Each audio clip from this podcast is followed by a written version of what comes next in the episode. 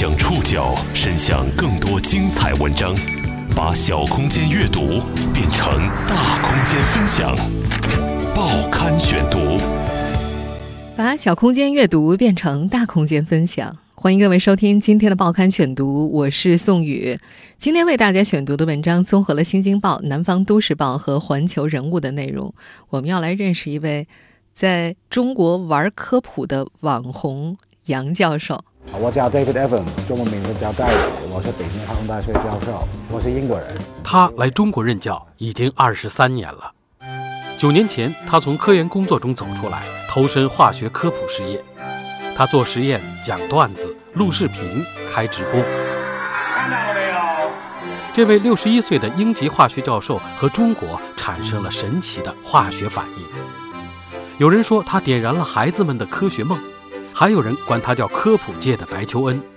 他本人则坚信，科普是科学家的责任，他自己肩负这样的责任。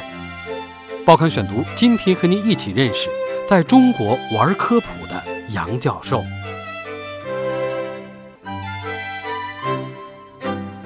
六十一岁的英籍教授戴伟最近很忙，除了要拍摄科普视频，新学期的第一周，他还奔波在内蒙古四所中学间给孩子们做科普。我九六年在英国的工作辞职了，以后就来化工大学工作。这几年大部分的工作是科普，给高中、初中小学生讲课，带他们做实验。说话的这位就是戴伟，他能说一口流利的中文，熟练运用儿化音和成语，语速也非常的快。这并不令人意外，尽管自称老外，但在中国已经生活工作二十三年的他，已经是十足的中国通了。他是北京化工大学的特聘教授，牛津大学博士。九年前，他从无机化学实验室的科研工作中走出来，投入到化学科普事业。每年，他会去全国二十多个城市、八十多所学校演示化学实验。从二零一八年二月份开始，他在一家短视频平台上开设的戴博士实验室已经发布了超过一百八十五个短视频，单条视频的播放量最高的超过一千五百万。做实验、讲段子、录视频、开直播。他成了网红教师，因为在视频当中，他总是戴着一副护目镜，身穿白大褂，体态丰满，面带微笑，常常被小朋友们叫做“肯德基爷爷”，也有人管他叫科普界的白求恩。过去九年，他把科普实验搬进中国的中小学课堂，希望能够培养出未来的化学家。在他看来，好玩的背后是科学的思维。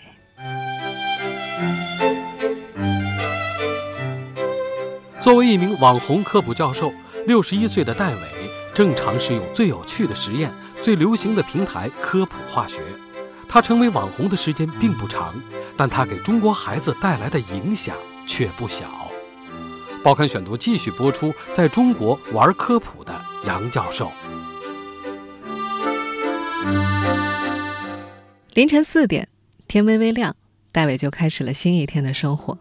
他的科普活动日程表已经排到了十一月份，都已经预定给了某所学校或者某个科技馆。平时的日子，他就住在学校的宿舍里；没有科普活动的日子，他在吃过早饭之后会出门遛遛狗，再穿过校园一角，走到科普实验室，开始一天的工作：配试剂、清点材料、修改论文。去年年底，他搬离了堆满科普材料。只留有一条过道，需要侧身才能够勉强进入的办公室。学校为他提供了一间宽敞的科普实验室，四排八个实验台，化学试剂和实验器皿被整齐地摆在柜子里。学生周明调侃：“来找戴维的时候，终于有椅子坐了。”中午去校外餐馆吃饭的时候，服务员认出了他：“戴博士，我是你的视频粉丝。”坐高铁的时候，邻座的人也会掏出手机。找他合影，而戴维本人感受到自己成为网红是在二零一八年的暑假，但是他的科普视频火起来的时间要更早一些。二零一八年三月二十号，戴伟的助手索乐乐上传了一则视频，是戴伟在一所学校演示火星四射的实验。好看吧？在这则视频里。身穿白大褂、戴着护目镜的他，将一只盛着墨绿色固体的燃烧石伸进了大烧瓶里。他敲碰出清脆的声响，伴随着孩子们的惊呼，火星如同绽放的烟花一样向四周喷射。有话再反应吗？有，有这么多。这个视频的播放量超过一千五百万，评论过万。那天，索乐乐每隔几分钟就会在志愿者群里分享一次，他有点激动，粉丝数和播放量都在蹭蹭蹭的涨。索乐乐是二零一一年一次科技节的志愿者，他负责帮戴伟的展位维持秩序。在那次科技节上，戴伟做的是大象牙膏的实验。能不能给我们大象做的足够的牙膏？好，准备好了吗？绿色的液体从杯中喷涌出来，一米两米直冲天花板。那时候才二十五岁的索乐乐跟着现场的小朋友们一起大喊，他心想：原来化学这么有意思。在此之后，索乐乐就成为了戴维科普活动上的常驻志愿者。他经常和其他志愿者们一起领着小朋友们穿戴防护服、护目镜，指导他们操作小实验。到了二零一八年年初，索乐乐回到山东老家过年，看到亲戚朋友们都在玩短视频。他就向戴伟建议拍一些化学科普的小实验短视频，他觉得肯定会有好多人看。他帮戴伟拍摄并上传了几条，每条时长仅十几秒，刚刚够一次小实验最精彩的部分。出乎意料的是，每条更新都会带来上百万的播放量和几百上千条评论。有网友在评论里说：“中国的孩子在现实中接触实验的机会太少了。”戴伟心想，他在线下。每次只能给几十几百人演示实验，但通过互联网，实验视频可以供几千万人观看。渐渐的，戴伟开始把电影、小说的元素融入到化学实验科普当中。这些实验视频充满了乐趣，除了前面提到的大象牙膏、火星四射之外，还有捉妖记、穿云箭、法老之蛇。在戴伟看来，最重要的不是做什么化学实验，而是怎么去包装它。他说自己做科普创新之处就在这里。现在有化学反应吗？没有。没有。那加进去以后呢？看到了没有？在戴伟的科普实验课上，最常听到的就是孩子们的惊呼声。我们现在听到的是他做阿拉丁神灯实验的片段。烧瓶里的双氧水剧烈翻滚着，白色的烟雾一团一团冒出来。白胡子、白头发、戴着护目镜的戴维站在烟雾里。看起来就像灯神一样。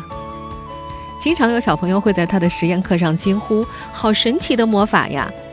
但是戴维会一字一句地告诉他们：“我是化学家，化学就是这么神奇，想不想学？”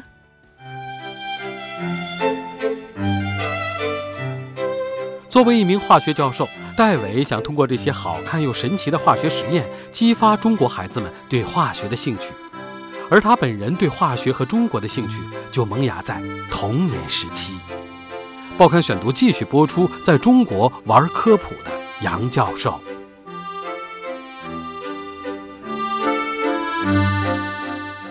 戴维一九五八年出生于英国威尔士，后来迁居到英国的伯明翰。他初次接触到化学实验是在学校的化学课堂上。十一二岁的他看到化学老师的精彩演示之后，就对化学实验产生了很浓厚的兴趣。家里的厨房是他的第一个实验室，他照着化学书上的简易图，从小苏打加入醋开始，他试过了能够找到的所有日用品，有些加进去能够变颜色，还有些能够变出气泡，他觉得特别神奇。因为做实验，厨房经常被他搞得满地狼藉。再后来，父亲就把后院的小棚装修好，拆除了木质的地板，铺上了水泥，当他的专属实验室。他从图书馆借来化学读物，看到有意思的实验，总是手痒痒，想试一试。对于化学的兴趣，让他走上了科学之路。他二十六岁获得牛津大学博士学位，并在之后成为一名无机化学专家。除了对化学感到兴趣，童年时期的戴维对中国也充满了好奇。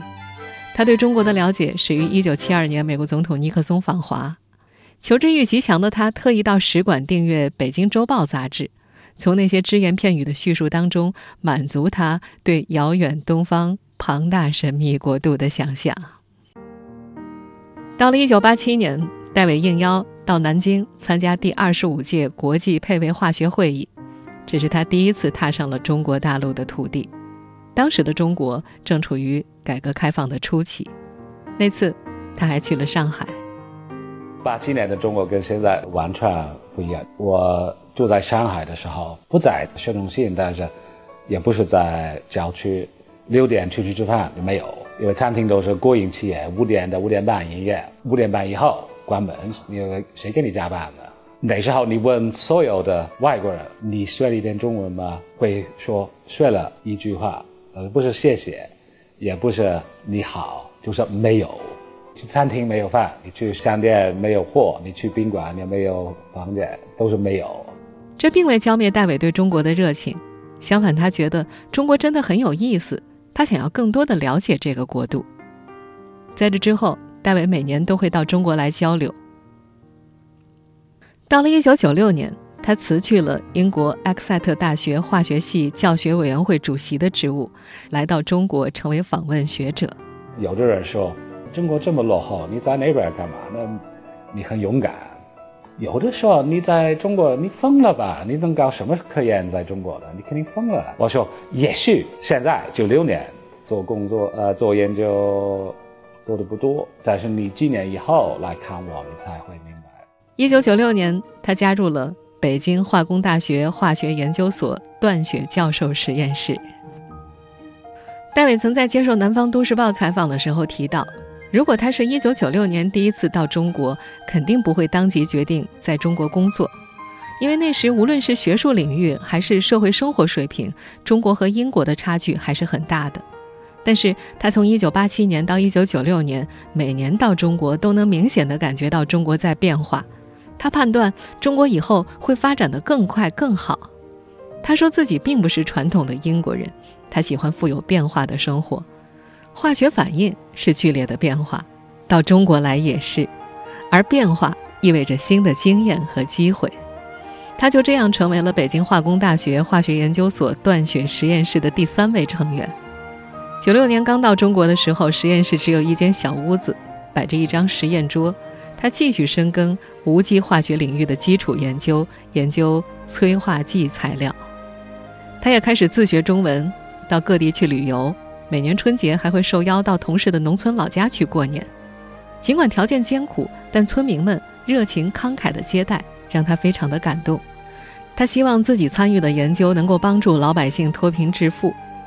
在有个科研项目当中，他和同事设计了一款用于塑料大棚薄膜的新型添加剂，可以提升大棚的保温性能，从而减少大棚烧煤炭取暖的需求，更加的环保。他参与研发的新型电阻燃材料。让电缆即使着火也能够降低烟雾的浓度，更加的安全。公开资料显示，在戴伟的帮助下，我国科研人员在超分子结构功能材料的插层组装、新型催化剂材料及环境友好催化、先进光电磁材料化学等领域取得了很大的研究进展，达到了国际领先水平。荣誉也接踵而来。2001年，戴伟获得了中国政府友谊奖。二零零四年，他被英国皇家化学学会聘为高级会员。二零零五年，又获得中国国际科学技术合作奖。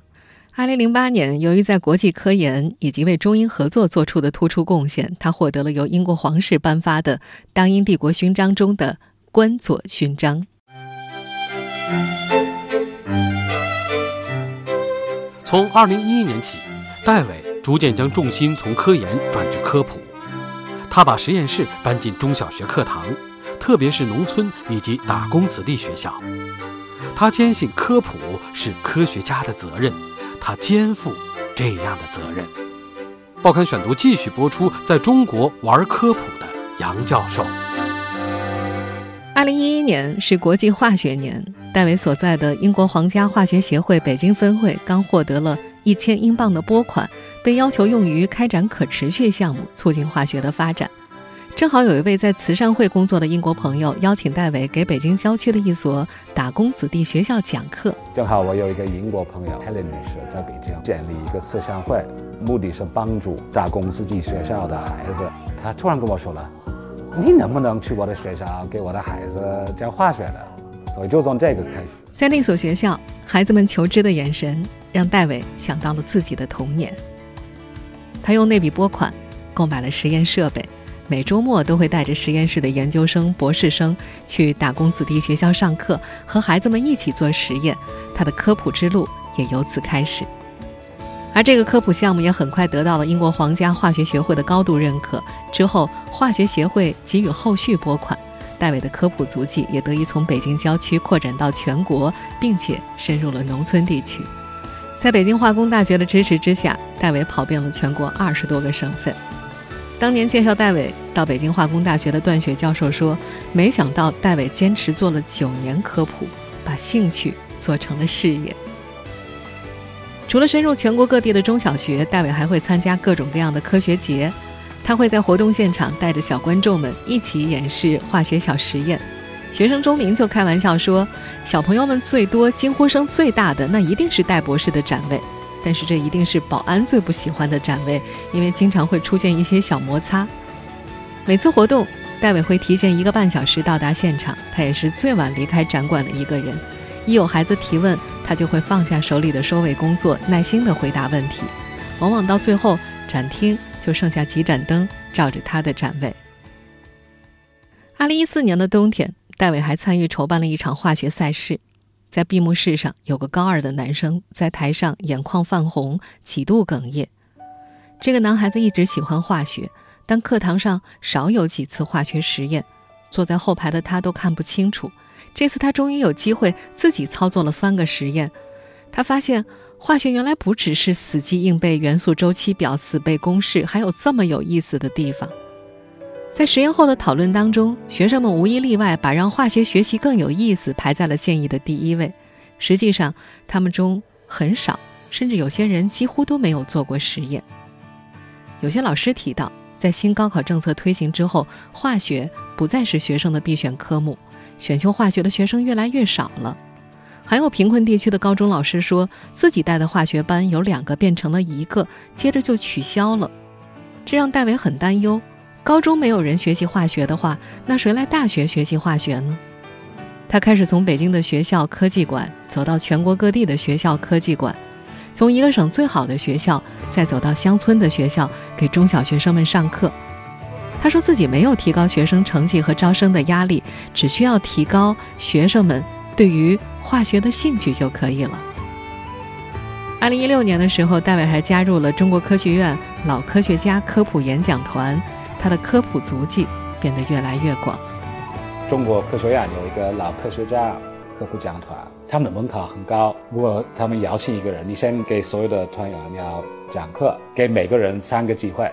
如果到第三次，还没有符合科普团的要求，呃，说对不起，呃，你不能入啊入团，所但所以我很很荣幸要入这个团，向这个老团员学习，再给孩子们啊继续做科普。在这位年逾花甲的老教授看来，科学家不能说我们太牛了，我们就搞研究不做科普，让没有科学背景的人去做科普，这样是不对的。他觉得这么做的话，既对不起孩子，也对不起他们所在的学科。在六十一岁的戴伟看来，中国化学缺的不是专业人才，而是后继者。他想通过自己的努力，培养孩子们从小对化学的兴趣，为中国培养下一代化学家。报刊选读继续播出，在中国玩科普的杨教授。戴伟现在仍然会承担一些科研项目，但他的主要精力已经放在了为中国最基层的中小学生开展科普教育上。他喜欢看孩子们兴奋的表情。这些年，他也一直在想办法提高科普的效率。他明白，中国这么大，人口这么多，想要面对面的做科普太难了。而且，大城市和三四线城市和农村的发展速度和程度都是不一样的。在北京、上海等大城市，科普渠道非常的多，带孩子去科技馆听讲座太简单了。但是在农村，很少有这样的机会。而互联网提供了这样的机会。二零一八年年初，戴维把他的实验室搬上了短视频平台之后，大象牙膏、法老之蛇、化学红绿灯、火星四射，一个个有趣的在线下引发孩子们惊呼的化学实验，同样在线上引发了轰动。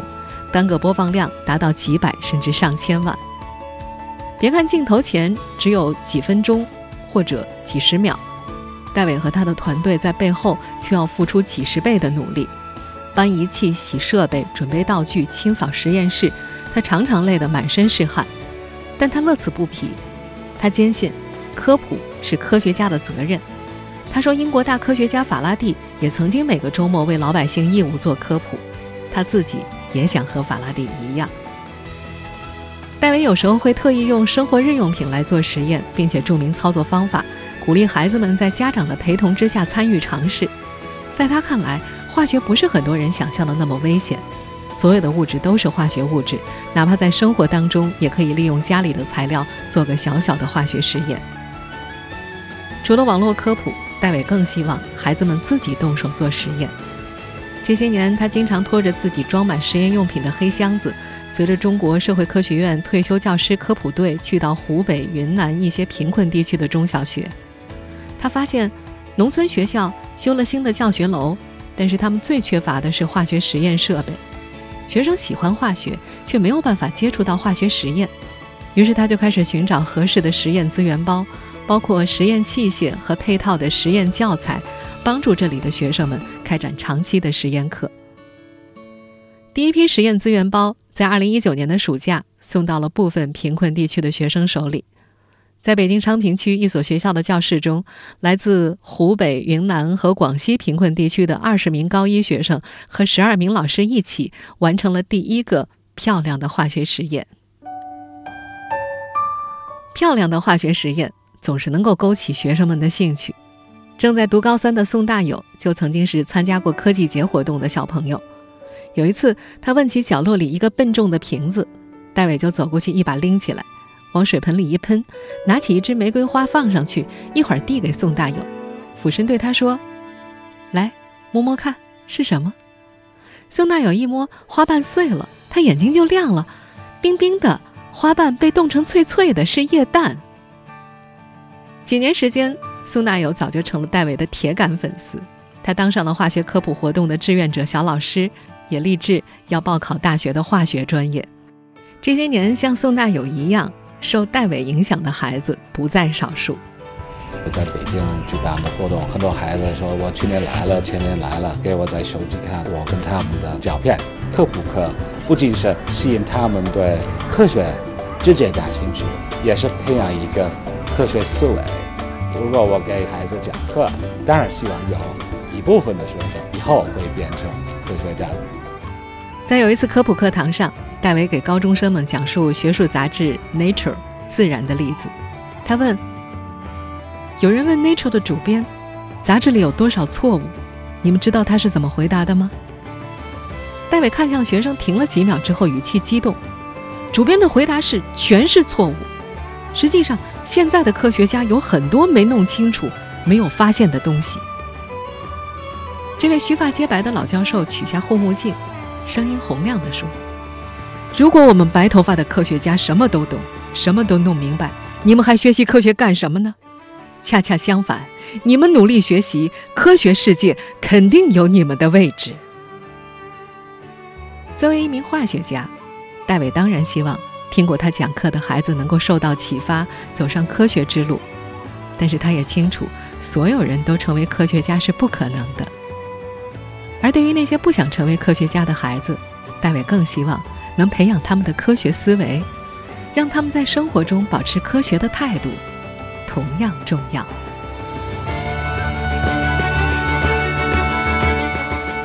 听众朋友，以上您收听的是《报刊选读》，在中国玩科普的杨教授，我是宋宇，感谢各位的收听。今天节目内容综合了《新京报》《南方都市报》和《环球人物》的内容。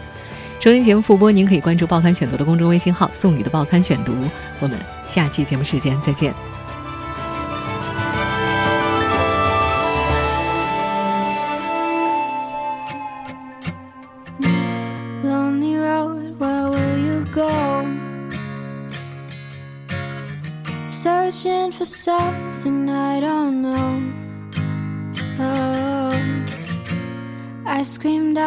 And someone listened. I saw a light out in the distance. So I've been out here searching, all my bridges burning, kept my heart a virgin for you.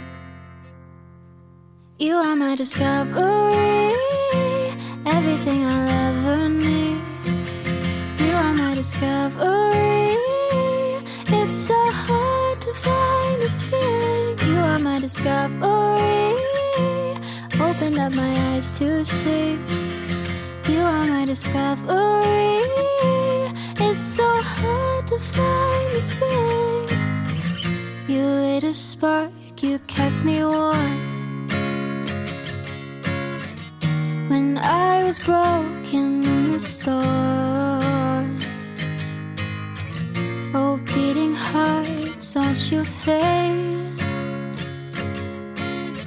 Do you know the life that you saved? I've been out here searching, all my bridges burning, kept my heart a virgin for you. You are my discovery, discovery. It's so hard to find this feeling. You are my discovery. Opened up my eyes to see. You are my discovery. It's so hard to find this feeling. And wherever you go, I go. Yeah, wherever you go, I follow. You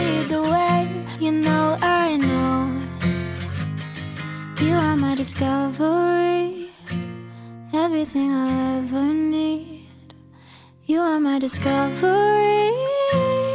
It's so hard to find this feeling. You are my discovery. Opened up my eyes to see. You are my discovery. It's so hard to find this feeling.